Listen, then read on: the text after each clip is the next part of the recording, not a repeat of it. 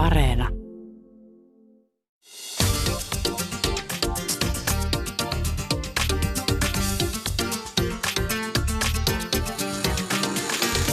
Yle Puhe, torstaisin kello yksi ja Yle Areena.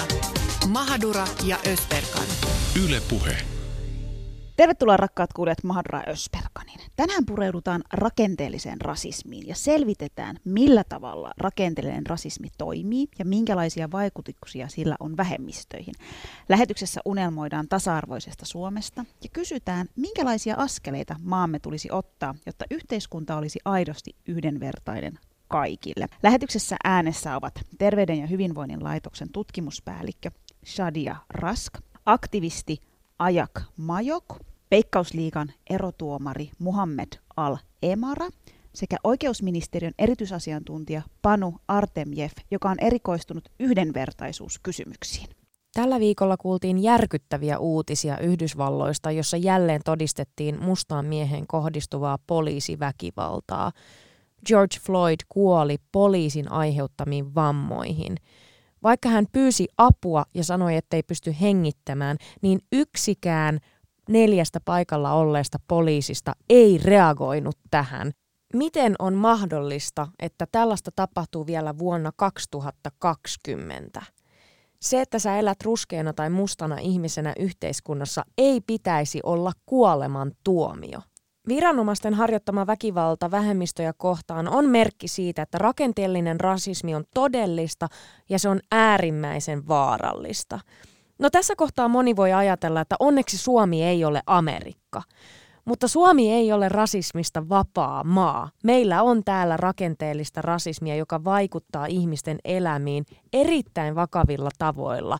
Me tiedetään tutkimustuloksista se, että nimi, ihonväri, tausta voi vaikuttaa siihen, että saatko työtä tai saatko asuntoa esimerkiksi. Ja nämä on ihmisen elämää ajatellen todella olennaisia asioita. Ja niin pitkään kuin meillä ei ole yhteiskunta, jossa kaikilla on tasa-arvoinen ja yhdenvertainen mahdollisuus edetä, niin niin pitkään meillä on ongelma rasismin kanssa, jolle tulisi tehdä jotain. Ja me ollaan Mahdra Ösberganissa puhuttu nyt aika lailla neljän vuoden ajan rakenteellisesta rasismista.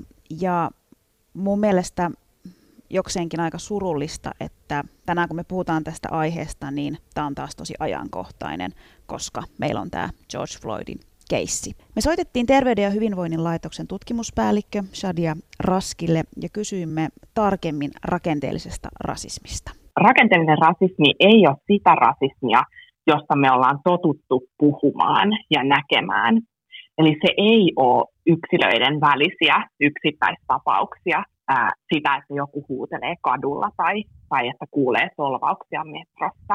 Rakenteellinen rasismi ei myöskään ole yhteiskunnan laitamilla oleva marginaalinen ilmiö, koska sinne jonnekin syrjään me tyypillisesti sijoitetaan niin kuin juopunut huutelija tai avoimesti rasistinen solvaaja. Viimeisenä niin rakenteellinen rasismi ei ole helppo tunnistaa ja sitä ei ole helppo tuomita. Eli rakenteellisessa rasismissa on sen sijaan kyse niin kuin, ä, rasistisiin ajatusmalleihin perustuvista toistuvista tapahtumista ja käytännöistä ja säännöistä, jotka on kiinteä osa meidän yhteiskuntaa ja instituutioita. Ja nämä ilmenee esimerkiksi syrjintänä työ- ja asuntomarkkinoilla. Vielä kun kysyit, että, että mikä niin kuin Suomen kontekstissa erityisesti niin on jotenkin huomionarvosta, niin mä ajattelin, että se on nimenomaan se, että, että me ei olla totuttu näkemään tai puhumaan rakenteellisesta rasismista. Että, että itse asiassa päinvastoin me ollaan ollaan totuttu niin kuin virheellisesti ajattelemaan, että, että Suomi on mallimaa, jolla ei ole ollut osuutta niin kuin kolonialistisessa historiassa. Ja siksi meillä on vasta viime vuosina niin kuin alkanut vähitellen yleistyä keskustelu ja ymmärrys. Mainitsit tuossa aikaisemmin siitä, että rakenteellinen rasismi, se voi ilmetä esimerkiksi työ- tai asuntomarkkinoilla, niin minkälaisesta ongelmasta me siis puhutaan? Onko sulla jotain esimerkkejä? Me puhutaan nimenomaan niin kuin laajasta syvältä historiasta juontuvasta ja meidän niin kuin yhteiskunnan perustoimintoihin ulottuvasta ongelmasta. Ja jos me ajatellaan ihan niin kuin käytännön esimerkkien kautta, niin, niin työmarkkinoilla ehdottomasti ää, näkyy rakenteellista rasismia, eli, eli tuoreena esimerkkinä Ahmadin tutkimus, jossa, jossa tota, kokeellisella tutkimusasetelmalla ikään kuin kuvitteelliset työnhakijat niin kuin lähetettiin työhakemuksia ja havaittiin niin kuin hyvin selviä eroja, että, että suomalaisella nimellä niin kuin sai todennäköisemmin kutsun työhaastatteluun ja sitten niin kuin irakilais- tai somali taustaiseksi mielletyllä nimellä, niin, niin tota, oli selvästi niin kuin pienempi se todennäköisyys tulla kutsutuksi työhaastatteluun. Ja sitten toinen, toinen selkeä niin kuin, äm, ala ja esimerkki on, on sit asuntomarkkinat. Ja siitäkin on, on kokeellista tutkimusnäyttöä, että nimi vaikuttaa niin vuokra-asunnon saamisen todennäköisyyteen.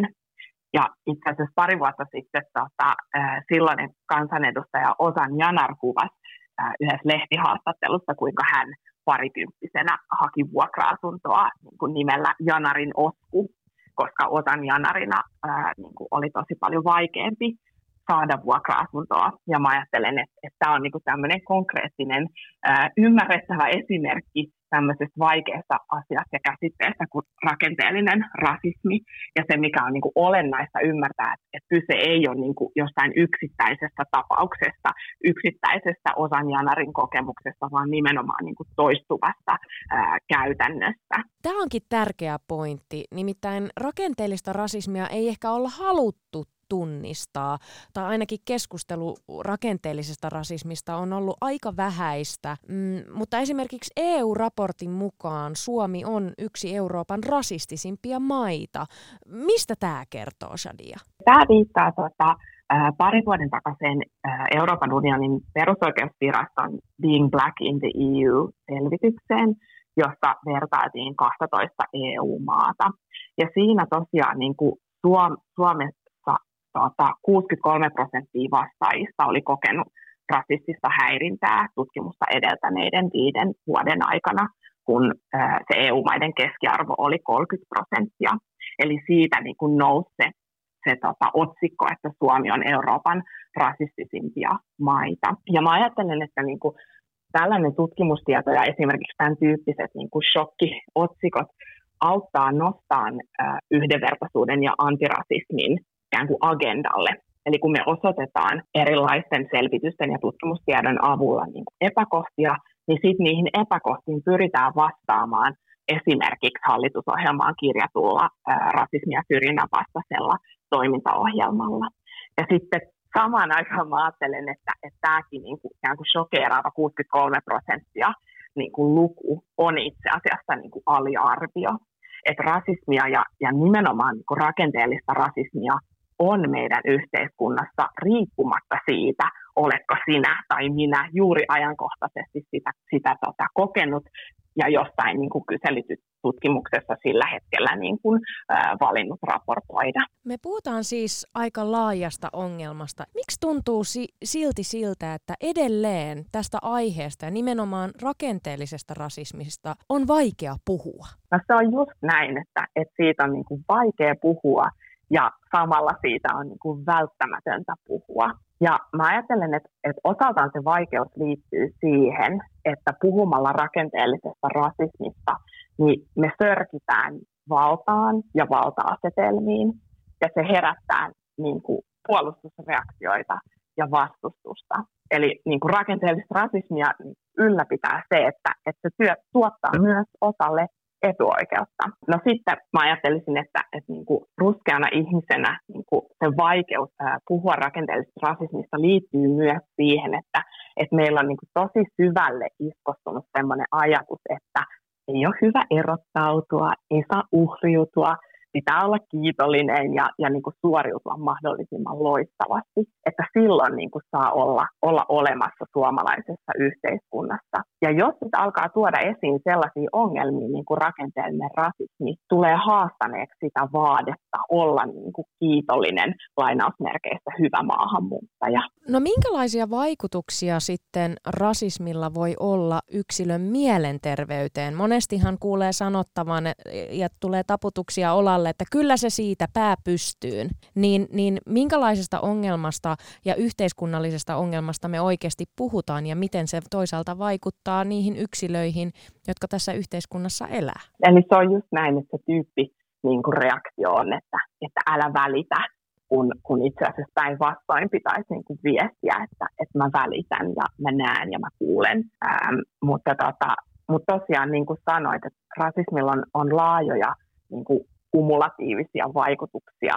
Ähm, eli me tiedetään, että, että yksittäiset syrjintä- ja rasismikokemukset kuormittavat paitsi mielenterveyttä, niin, niin myös fyysistä terveyttä. Ja tiedetään myös se, että ihan jo pelkästään niin kuin se turvattomuuden tunne tai syrjintään tai rasismikokemukseen niin kuin varautuminen kuormittaa ihmisen mielenterveyttä ja hyvinvointia.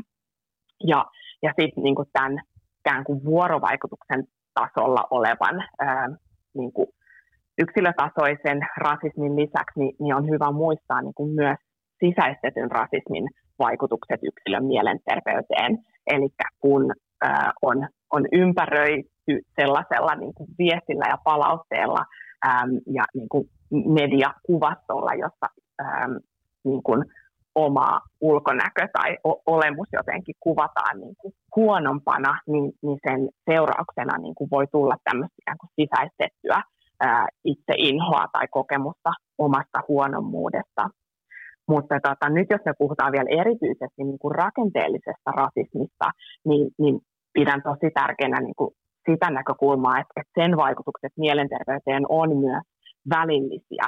Eli esimerkiksi sitä kautta, että kun ää, niin kuin syrjintä työ- ja asuntomarkkinoilla vaikeuttaa toimeentulon ja työpaikan ja asunnon ää, löytämistä, niin se, se aiheuttaa niin kuin sitä huono-osaisuuden kasautumista ja kuormittaa mielenterveyttä. Mitä sanoisit, Shadia, että, että, että kun me tiedetään, että meillä on tällainen rakenteellinen ongelma, niin, niin, ja se on valtavan iso, niin millä tavalla siihen tulisi tarttua ja, ja kenellä toisaalta on vastuu kitkeä sitä rakenteellista rasismia?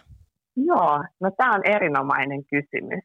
Ja ähm, mä ajattelin, että voi, voi lähteä liikkeelle siitä, että, että yhdenvertaisuuslaki velvoittaa viranomaisia, koulutuksen järjestäjiä ja työnantajia paitsi arvioimaan, niin myös edistämään yhdenvertaisuutta omassa toiminnassaan. Mutta tota, kyllä tasa-arvoisen ja, ja yhdenvertaisen yhteiskunnan rakentaminen kuuluu meille, meille kaikille. Ja mä voisin itse asiassa antaa pari ää, ajankohtaista esimerkkiä, jotka, jotka tota, omassa mediaseurannassa tässä pari viime viikon aikana on, on tullut vastaan. Eli esimerkiksi Stadin ammatti- ja aikuisopisto kouluttaa tällä hetkellä henkilöstöään tunnistamaan ja kitkemään rasismia, ja he on asettanut tavoitteeksi, että johto ja kaikki työntekijät saavat yhdenvertaisuus- ja rasismiosaamista. Ja ähm, toinen esimerkki, jonka, jonka tota, huomasin hiljattain, on se, että Helsingin kaupunki on kehittänyt tällaisen virtuaalisen keskustelun ohjaajan, jolla pyritään vaikuttamaan äh, jokaisen kaupungilla työskentelevän ase, asenteisiin niin, että, että työntekijät havahtuisivat korjaamaan ajatteluaan ja, ja ennakkoluulojaan. Eli mä ajattelen näin, että, että vastuu on meillä kaikilla ja aivan erityisesti niillä ää, tahoilla, joita yhdenvertaisuuslaki ää, niin kuin velvoittaa. Ja, ja meillä on niin kuin paljon hyviä tämmöisiä käytännön ää, esimerkkejä, ää, mutta toisaalta työnsarkaa niin todellakin on, on vielä jäljellä. Shadia, mitä sä toivoisit, että suomalaiset päättäjät ja, ja esimerkiksi hallitus, että miten, miten siellä tartuttaisiin tähän rakenteelliseen rasismiin? Nyt saa lähettää terveisiä. No niin. tota, no ehkä se pääviesti voisi olla, olla se, että me tarvitaan sitoutumista antirasismiin. Eli se ei riitä, että ei hyväksytä rasismia, vaan pitää aktiivisesti tehdä töitä sen kitkemiseksi tämmöisenä ajan, ajankohtaisena niin asiana. Ja toisaalta kiitoksena myös, myös sitten tota, voisin tuoda esiin sen, että, että me ollaan just tuoreesti saatu valtioneuvoston kanslian rahoitusta tälle, tälle tutkimushankkeelle, kun tavoitteena syrjimätön työelämä, joka pyrkii tunnistamaan ja kitkemään työelämässä esiintyvää syrjintää ää, niin kuin eri, eri perusteista johtuvaa, mutta, mutta tota, et, et sitä niin kuin tahtotilaa ja, ja tota, niin kuin esimerkiksi tutkimustiedon niin kuin arvoa. Mä, mä näen, että se, se kyllä tunnistetaan, mutta, mutta tota, muutos on hidasta. Ylepuheessa Mahadura ja Ösberkan. Ja siinä kuultiin Terveyden ja hyvinvoinnin laitoksen tutkimuspäällikkö Shadia Raskin kanssa tehty puhelinhaastattelu. Ja siinä tuli mun mielestä hyvin myös esiin se, meillä on ihan tutkimustulosta siitä, miten vähemmistön edustajan on systemaattisesti vaikea saada asuntoa, työpaikkaa, koska ihonväri, tausta, nimi ja nämä ei ole siis vain yhden ihmisen kokemuksia. Nämä on oikeasti tapahtuvia asioita. Ja tänään puhutaan tosiaankin rakenteellisesta rasismista. Toi oli tosi tärkeä pointti toi, että, että viedään se keskustelu yksilön tasolta siihen rakenteisiin ja ymmärretään se, että tämä on aidosti iso yhteiskunnallinen ongelma, johon tulee tarttua. Ja tässä on, onkin sitten kuule yhteiskunnalla ja päättäjillä aika paljon työnsarkaa, että, että tehdään tästä Suomesta oikeasti tasa-arvon mallimaa. Me soitettiin 22-vuotiaalle Ajak Majokille, joka on aktivistina tehnyt jo ihan mieletöntä duunia yhdenvertaisuuden eteen. Ajakilta kysyttiin ihan ensin, että minkälaisia ajatuksia ja tuntemuksia rakenteellinen rasismi hänessä herättää. Just nyt mulla on päällimmäisenä äh, poliisiväkivalta. Nyt eletään torstaita ja eilen keskiviikkona oli vielä niin kuin, tosi, tosi, tosi intensiivinen ja raskas, henkisesti raskas päivä, kun some täyttyy ää, taas jälleen kerran mustasta miehestä, jonka henki vietiin valkoisten poliisien toimesta Yhdysvalloissa. Ää, sen nimen henkilö kuin George Floyd. Ja mä en ole vaan niin kuin, pystynyt lakkaa ajattelemaan niin kuin, tätä incidenttiä, mikä Suomessa tuli esille, olisiko ollut 2011, kun selvisi, että sadat poliisit on jostain suljetussa Facebook-ryhmässä heittelee rasistista solvauksia, ja sitten loputus oli se, että yksi oli saanut vakavan, niin kuin yksi niistä useammasta, oli joku 50, jotka oli osallistunut siihen aktiivisesti siihen keskusteluun, tai oliko siinä ryhmässä itsessään. Yksi sai vakavan kirjallisen huomautuksen ja toiset sai työnohjausta.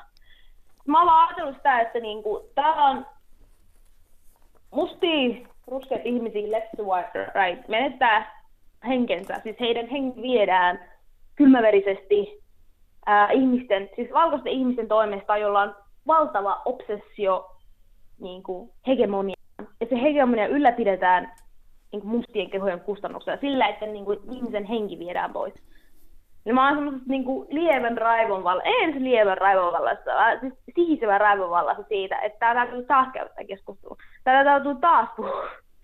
Ja siis se, ne ihmiset, jotka vähiten kohtaa poliiseja, virkavaltaa, ää, yleensä toimintakykyiset, alkaiset ihmiset, aivan massiivinen luotto näihin instituutioihin tässäkin tehtiin joku tutkimus, että Suomessa on, oliko jopa niin kuin jonkun tutkijan mukaan niin kuin epäterveellisen kova luotto poliisiviranomaisiin.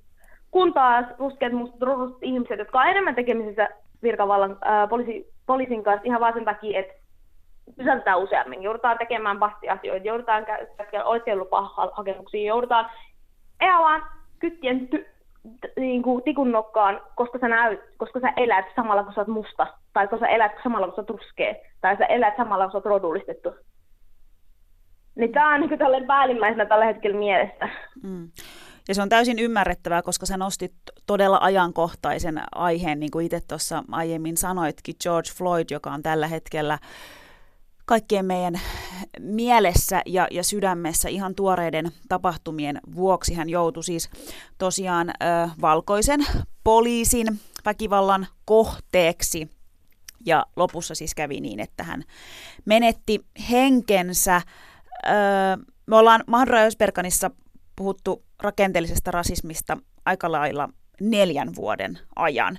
Ja mun mielestä ehkä surullin, surullisinta tässä on se, että et, et nyt tänään kun tästä aiheesta puhutaan, tämä on edelleen tänä päivänäkin vielä hyvin ajankohtaista.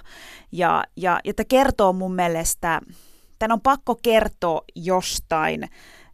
Sä nostit hyvin ajak George Floydin keissiä ajatellen nyt tämän ö, Suomen poliisien Facebook-ryhmän, missä oli rasistista kielenkäyttöä. Kuka ja ketkä on vastuussa rakenteellisesta rasismista Suomessa sun mielestä? Niin kun puhutaan rakenteellisesta rasismista, niin instituutit aika merkittävässä roolissa. Ja sit, se on arkipäivän rasismi, sitä, että joku solvaa on joku yrittää pienentää sun niin kuin, ihmisyyttä sanoilla, teoilla, väkival, niin kuin eri väkivallan muodoilla. Harvemmin siitä jää mitään todisteita, harvemmin sitä on niin kuin, niin kuin näytettävissä, se on sana sanaa vastaan. Tai joskus siitä jää mustelmiin ja sitten osa voi tehdä. Kun puhutaan rakenteesta rasismista instituutioista, niin nehän on niin kuin, me ollaan kaikki näissä kiinni.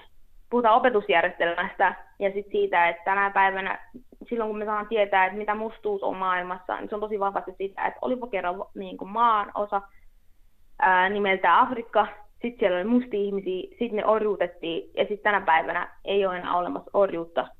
Ja sitten siihen se jää, se info. Kuka orjuutti, miksi orjuutettiin, mikä niitä tänä päivänä enää on, niin kuin, mikä on moderni oppressio. Puhutaan sellaisesta instituutiosta kuin kirkko. Tämä on hauska esimerkki, mikä mulle tuli esimerkiksi, mutta taas aika kristillisesti. Koko mun elämän aikana mä en ole nähnyt Suomessa yhtäkään niin kuin ikonia, missä on minkään muun värisiä kuin valkoisia enkeleitä, profeettoja, opetuslapsia, mitä liian. Jumalan valtakunnan on tarkoitus olla kaikille niin kuin avoin. Onko ne kaikki ihmiset sitten valkoisia? Just niin kuin Puhutaan just poliisi-instituutioista, joissa ihmiset, jotka on, niin kuin vast, jotka on niin kuin tehtävässään virkahenkilöinä vastuussa ää, lain noudattamisen valvomisesta ja ihmisten turvallisuuden ylläpitämisestä, kokee olonsa niin mukavaksi, että pystytään solvaamaan ihmisiä ihonvärin perusteella niin kuin käyttämään verbaalista sana, sana, väkivaltaa luomaan tiettyjä asetelmia, mikä on ok, mikä ei. Tässä puhutaan niin kuin joka ihmisen vastuusta, mutta puhutaan myös niin kuin päättäjien vastuusta. Kuka, jää, kuka päättää, että millä tavalla me opetetaan meidän tuleville sukupolville ensimmäisestä ysiluokkaan, että mitä ne tietää maailmassa, mitä ne tietää sitä, mitä on rasismi, mitä ne tietää sitä, että mikä on kulttuuridarwinismi, mitä ne tietää siitä, että miten he saa vastaa maailmaa tai minkälaista representaatiota meillä on. Miten me esitetään mustia ruskeita kehoja, oli ne sitten ikoneissa, oli ne sitten katukuvissa, elokuvissa, kirjoissa. Onko se aina väkivallan ja kärsimyksen kautta? No miten se heijastuu sitten todellisuuteen? Must jokainen meistä on vastuussa, jokainen meistä on kiinni jollain tavalla enemmän tai vähemmän niissä instituutioissa, joissa ylläpidetään, ylläpidetään rakenteellista rasismia, mutta ihmiset, joilla on se sananvalta ja päätöksentekovalta, jotka päättää, että mitä, mitä, mitä kirjoitetaan, mitä, mitä tuotetaan, minkälaista tekstiä tuotetaan, minkälaista representaatiota tuotetaan. Toi onkin se ajak, mihin mä haluan seuraavaksi ta- tarttua. Mikä on päättäjien tehtävä, kun me puhutaan rakenteellisen rasismin kitkemisestä Suomessa?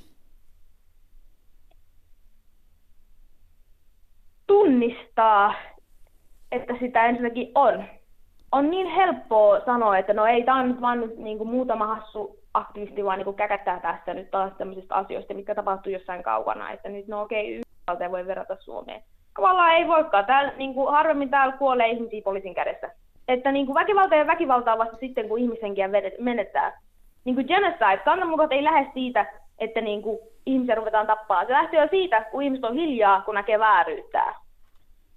Ja mulla on tämä niin päättäjien suhde niin kuin, ja vastuu on kaksisuuntainen tie. Okei, totta päättäjiä. Siellä on mahdollisuus, puhutaan vaikka lainsäätäjistä, siellä on mahdollisuus säätää lakeja. On, niitä lakeja on. Meillä kansalla on velvollisuus tu, niin kuin noudattaa lakeja, mutta myös tuoda esiin. Niin kuin kertoo, että hei, mä näen, että tässä niin kuin selvästikin voidaan tulkita, että, Suomi, että, että Suomessa tosi paljon rakenteellista rasismia, tapahtui tämä niin kuin, EU-tutkimus, missä Suomessa oli toiseksi eniten EU-maista, niin kuin Afrikasta osasi kokeilla. Okei, okay. tämmöinen tutkimus on tehty. Tässä vaiheessa teillä on niin kuin dataa, tieteeseen perustavaa dataa. Onko meidän 22-vuotiaiden aktivistien velvollisuus tässä vaiheessa vielä niin kuin marssia kadulle ja sanoa, että mitä te teette asialle? Vai onko tässä vaiheessa niin kuin kuntapäättäjillä, kansanedustajilla, muilla virkahenkilökoneistolla. Onko teillä aktiivisesti niin kuin, niin kuin vastuuttava velvollisuus ottaa selvää, että mitä, mit, mitä on se, mitä te voitte tehdä ja niin kuin toimittaa tuloksia, toimittaa ratkaisuja, varmistaa, että näin tapahtuu. Päättäjien tehtävä on pitää huolta siitä, että paikka, missä ihmiset asuu, on oikeudenmukainen kaikille, riippumatta siitä, että mikä sun ihon väri on, riippumatta siitä, on, mikä sun tausta on, riippumatta siitä, että niin kuin, pidäksä siitä vai eikö pidä siitä. Otetaan tähän loppuun vielä yksi kysymys. Millaisesta Suomesta Ajak Majok unelmoi? Sellaisesta, jossa seuraan kerran, kun puhutaan, tai kun tulevaisuudessa puhutaan rakenteellisesta rasismista, kun puhutaan epäoikeudenmukaisuudesta, kun puhutaan syrjinnästä, ei tuu vastaan ihmisiä, jotka, ensinnäkin ne, jotka joutuu puhumaan niistä, niin ei ole niitä, jotka aktiivisesti joutuu myös taistelemaan näitä kysymystä kanssa, koska se on henkilökohtaista, mutta se on myös ihan luokattoman uuvuttavaa. Mutta ei sen jälkeen tule myöskään ihmisiä vastaan, jotka mä en tiennyt, miten voi olla, onko näin, ja niin kuin ihmetellä.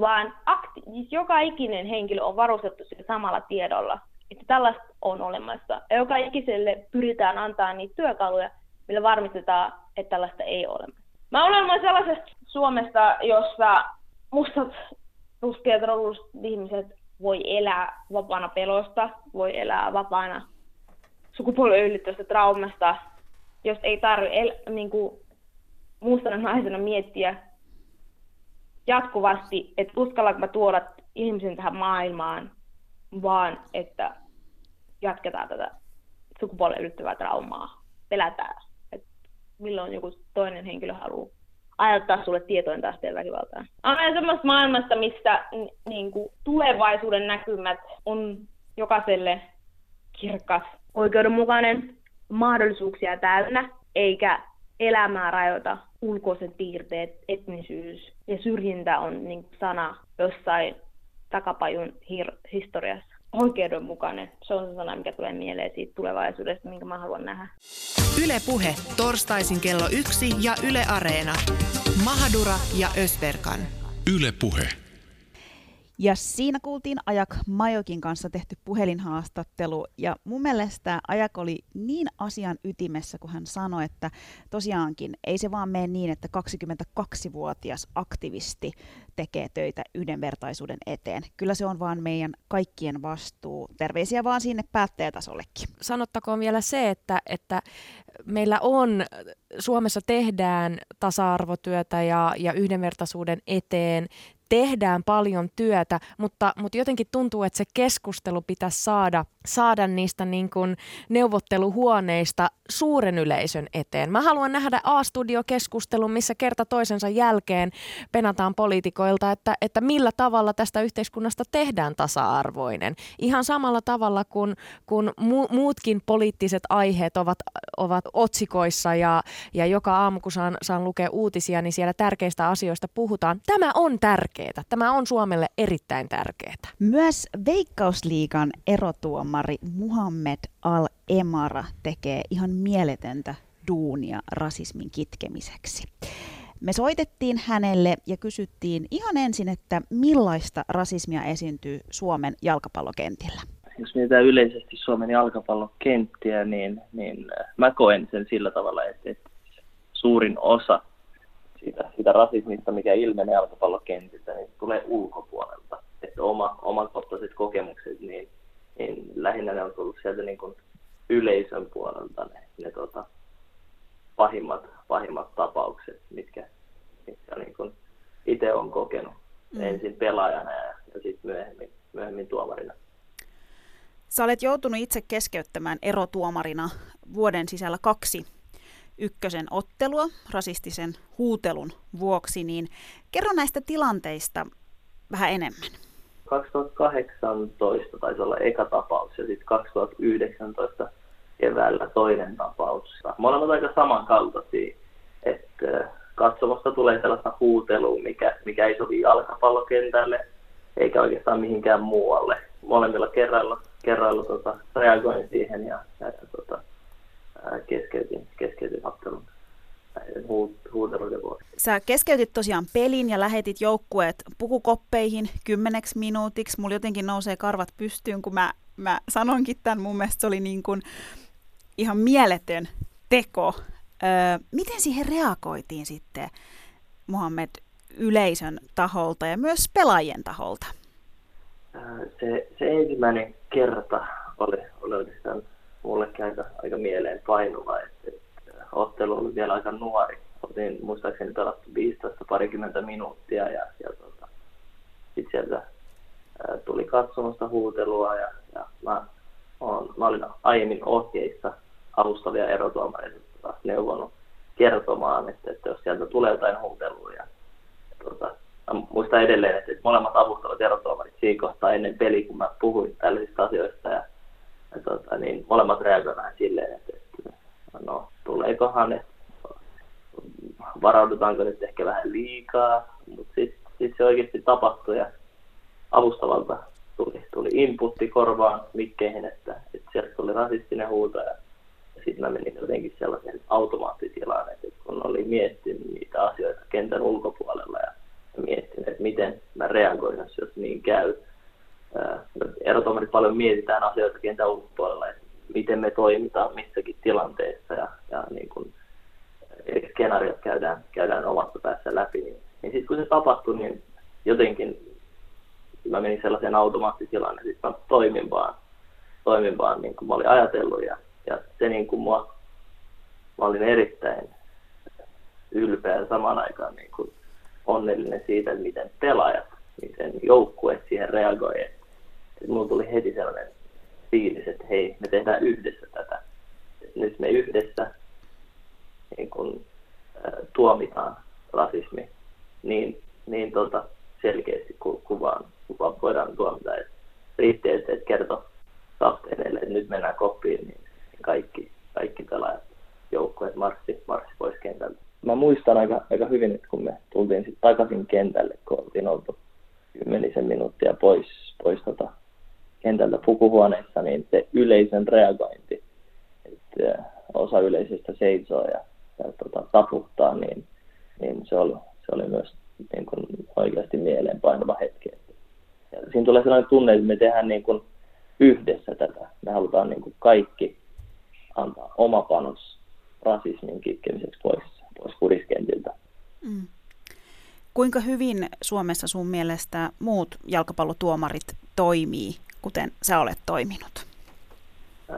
Tietysti tämän ekan tapauksen jälkeen me koulutettiin kaikki erotuomarit huipputasolla, meidät koulutettiin toimimaan samalla tavalla ja, ja, ja sitä käytettiin esimerkkinä sitä, sitä mun tapausta. Ja, ja mä oon aiemminkin monessa eri yhteydessä sanonut, että ne tuomarit, se yhteisöllisyys, mikä meillä on, niin, niin se on todella, todella vahva ja, ja voin, voin vannoa, että joka ikinen erotuomari meillä täällä Suomessa ää, toimisi samalla tavalla. Sä olet Muhammed sanonut, että rasismi on ollut jalkapallokentillä aina läsnä. Me ollaan ehkä aiemmin valehdeltu itsellemme, että rasismia ei ole ja lakaisseet sen maton alle.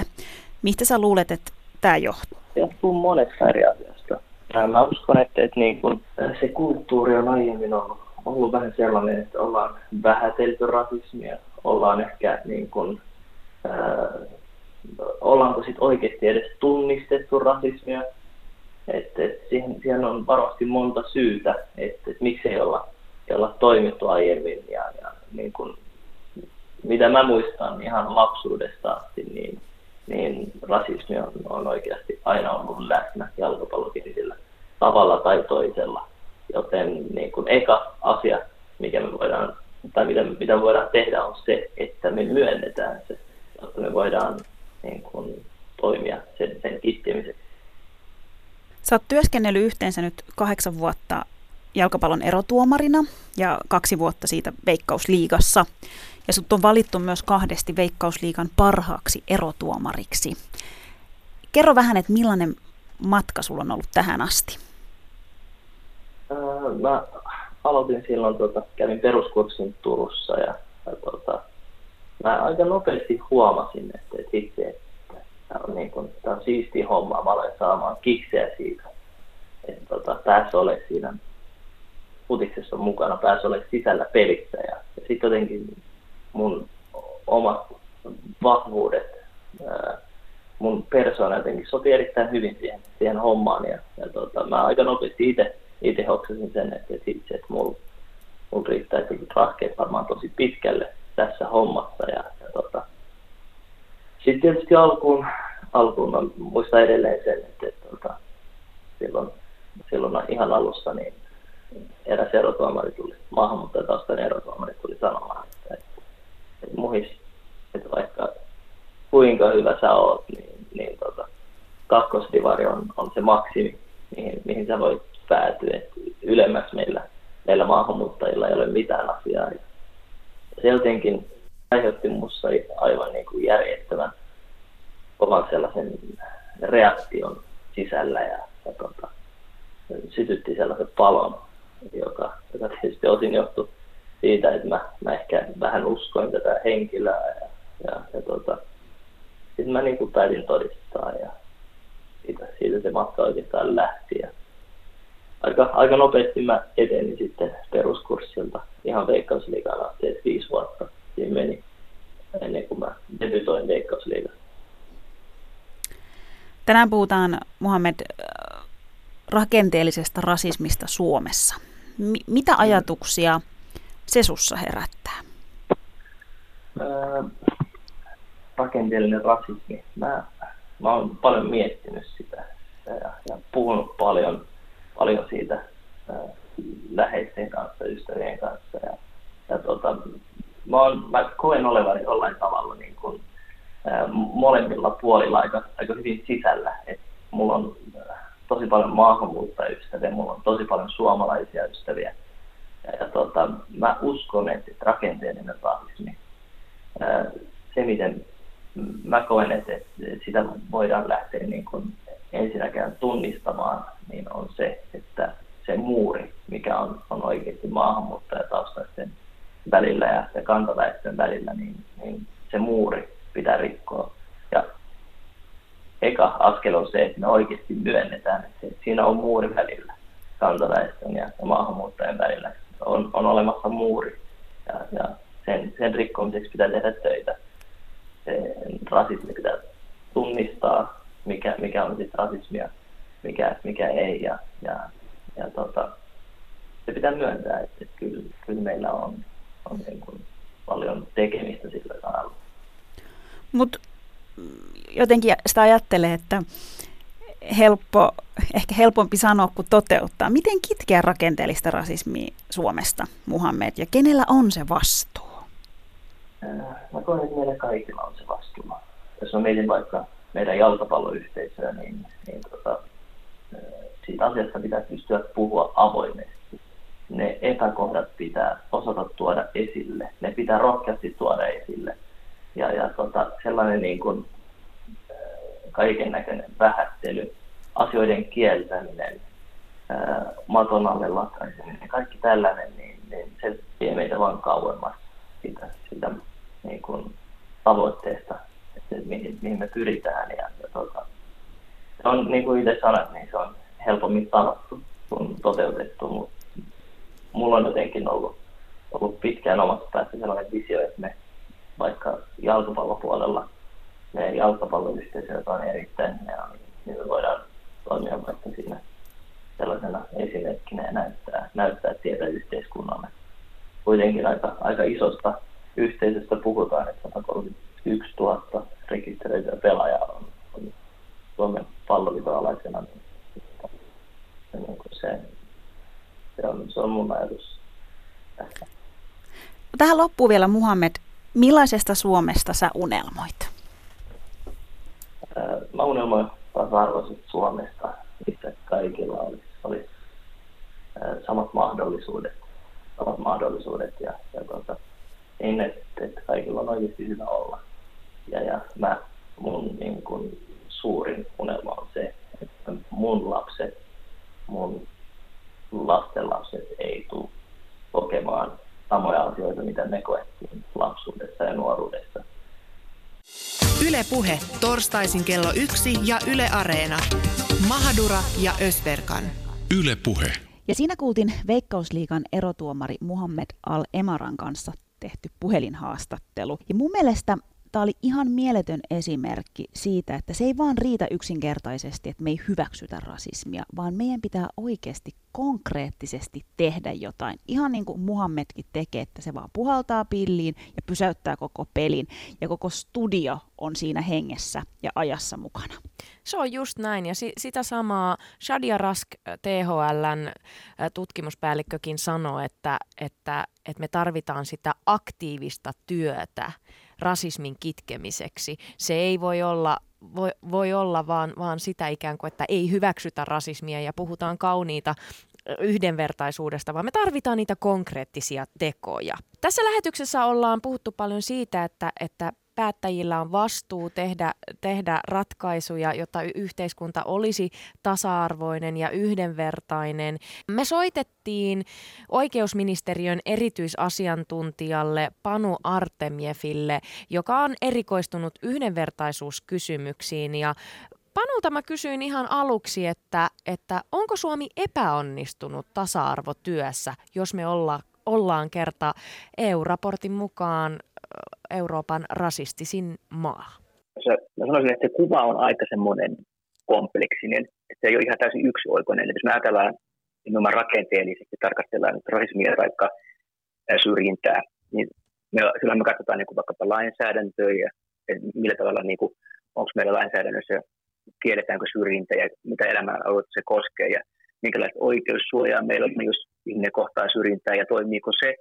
Vaikka sitten me voidaan tarkastella niin kuin yhteiskunnallisia instituutioita ja onko ihmisillä niin kuin yhdenvertaiset mahdollisuudet suhteessa näihin instituutioihin, vaikka koulutusjärjestelmään tai työmarkkinoille.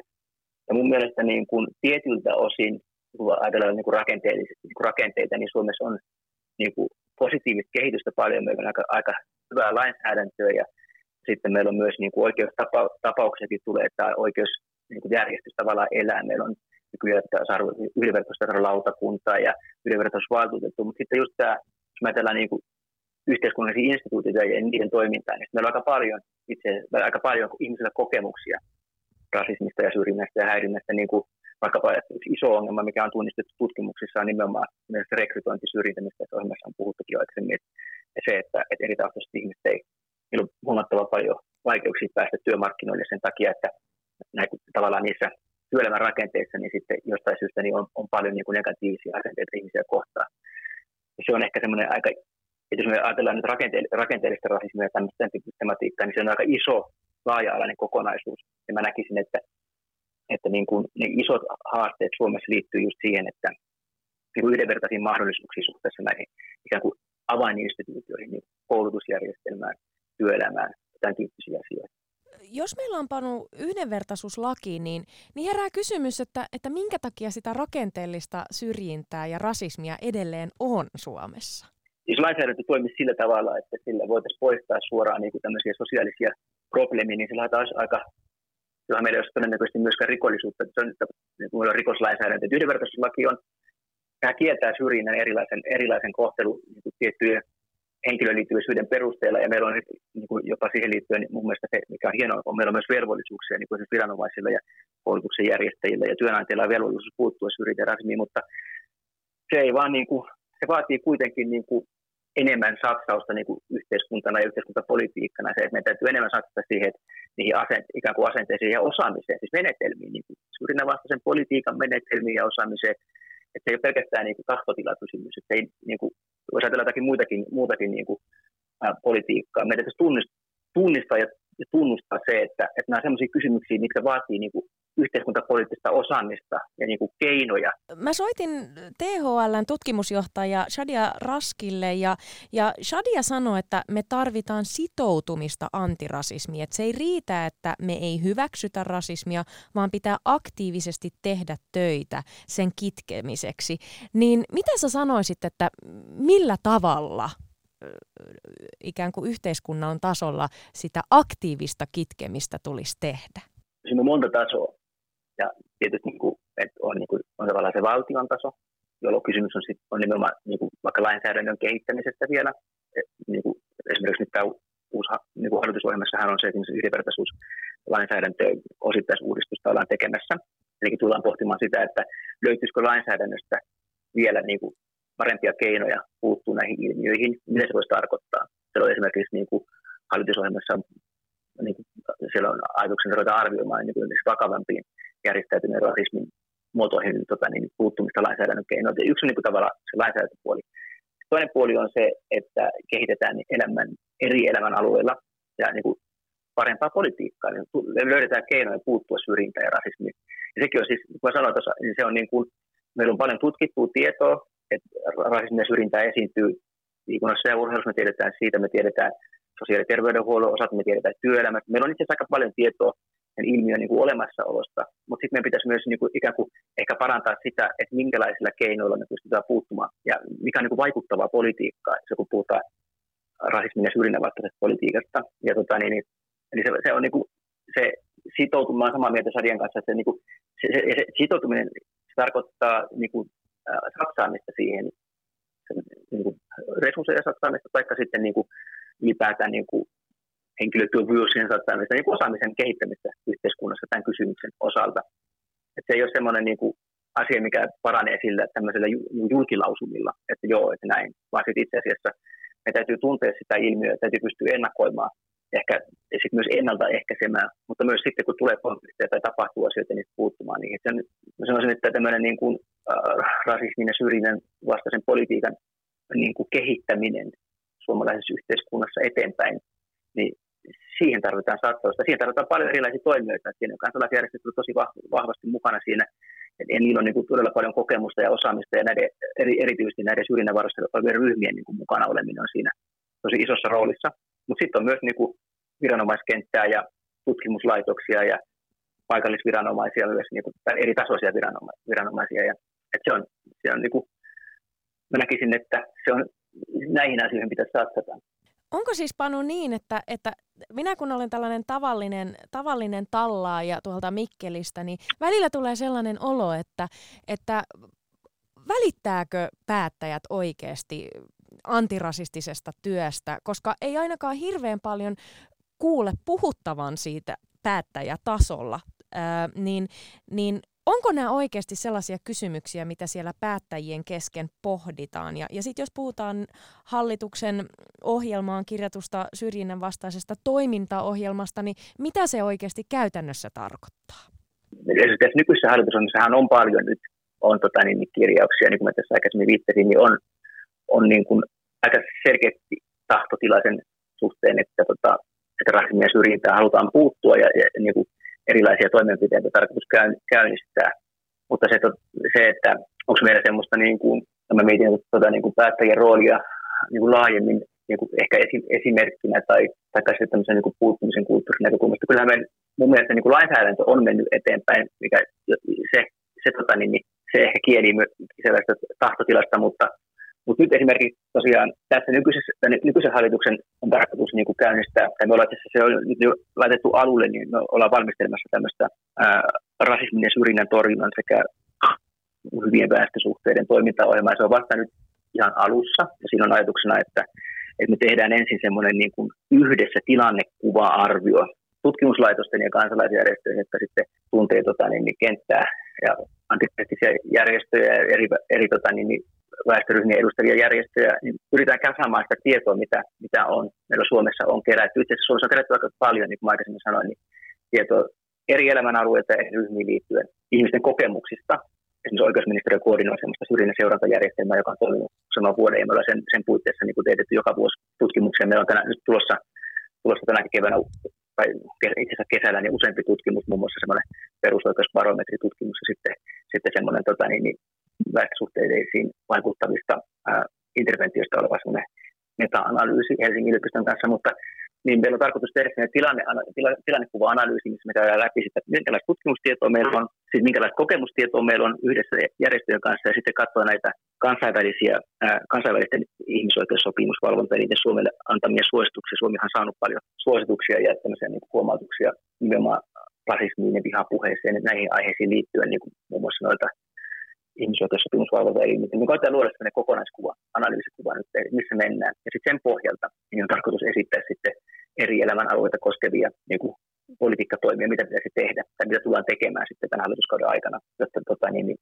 saataisiin tehokkaampaa politiikkaa Suomessa. Miten esimerkiksi taataan se, että, että syrjintää ei tapahtuisi työ- tai asuntomarkkinoilla, niin, niin millä tavalla tähän ongelmaan tulisi viranomaistasolla tarttua?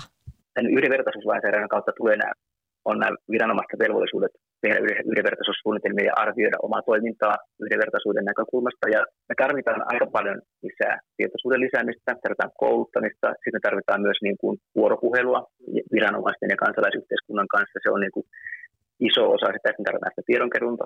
Meidän ikään kuin, niin tunnistaa, missä, millä elämän alueella, minkälaisissa tilanteissa, tilanteissa nämä eri ryhmät kokee syrjintää tai minkälaisia niin yhdenvertaisuuteen liittyviä haasteita on, on tota, niin, niin mitä tulee olla niin kuin aika herkkänä sen suhteen, että minkälaisia ilmiöitä tässä yhteiskunnassa esiintyy. Mutta se, että sitten me, sit me sit, sit vielä sen lisäksi, niin kun ilmiö on, on tunnistettu, niin meidän täytyy oppia niistä keinoista, minkälaisilla keinoilla me voidaan oikeasti vaikuttaa niihin. Että meillähän on, on siis näitä niin sanottuja oikeussuojamekanismeja, että jos vaikkapa ää, asuntokauppaassa ihminen kokee, että hän, hän tota, niin, niin, tulee syrjityksi, niin meillä on yhdenvertaisuusvaltuutettua ja on näitä niin kuin, tavallaan laillisuusvalvonnan mekanismeja, joiden kautta sitten, jotka siis perustuu tähän meidän syrjinnästä lainsäädäntöön, että pystyy, pystyy riitauttamaan näitä asioita, mutta se, meillä on myös tutkimustietoa siitä, että nämä oikeusprosessit on ihmisille raskaita. Jos joku vuosi takaperin tämän syrjinnän seurannan puitteissa teetettiin sellainen tutkimus näitä ihmisten kokemuksista. Meidän täytyy jotenkin niin kuin miettiä sitä, myös ehkä kehittää sit sitä, niin kuin sitä matalan kynnyksen oikeusturvaakin myös, että ihmiset tota, pystyisivät niin kuin saamaan oikeutta ja yhdenvertaiset mahdollisuudet toteutua. Panu, tähän loppuun vielä kysyisin, että, että sun näkemyksen mukaan, niin miten taataan se, että, että kun laaditaan yhdenvertaisuussuunnitelmia, että ne toteutuisi eikä jäisi pelkästään ikään kuin kauniiksi puheiksi?